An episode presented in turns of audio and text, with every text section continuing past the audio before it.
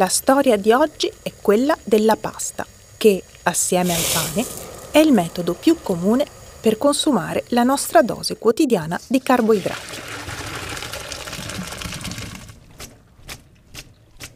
La pasta, il piatto che definisce l'identità italiana in cucina,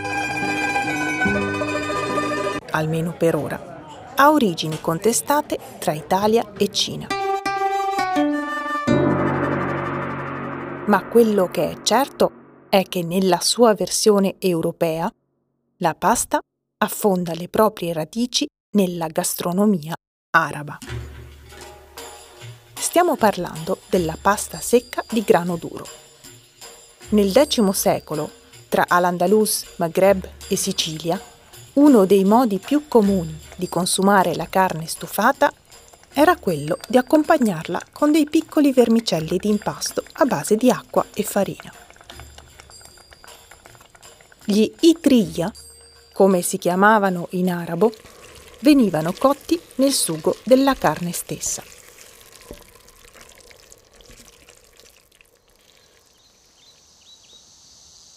Nelle alture sopra Palermo i primi mastri pastai trovarono le condizioni ideali per il passo successivo nell'evoluzione della pasta, ovvero la produzione di pasta secca. Una volta essiccata al sole e al vento, la pasta era commercializzabile anche lontano dal luogo di produzione.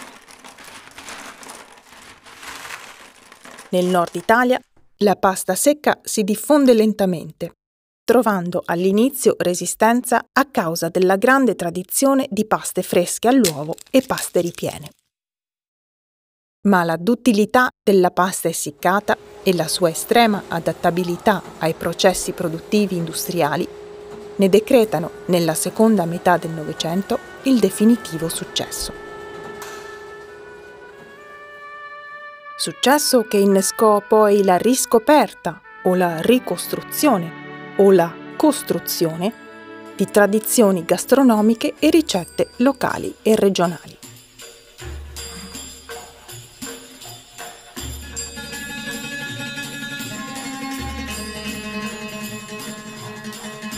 Al momento, in un paese che diffida delle innovazioni, i richiami alla tradizione trionfano.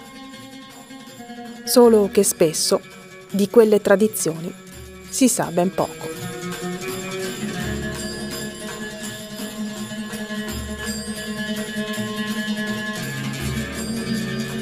Le tovagliette sono un podcast prodotto da Kaleid Acoustics. Il contenuto è Farina del Sacco di Lorenzo Tognato. Il suono è Farina del Sacco di Maria Conterno. Se volete contattarci, potete lasciarci un messaggio sulla pagina Facebook di Kaleid Acoustics oppure scriverci all'indirizzo email kaleidaacoustics-gmail.com.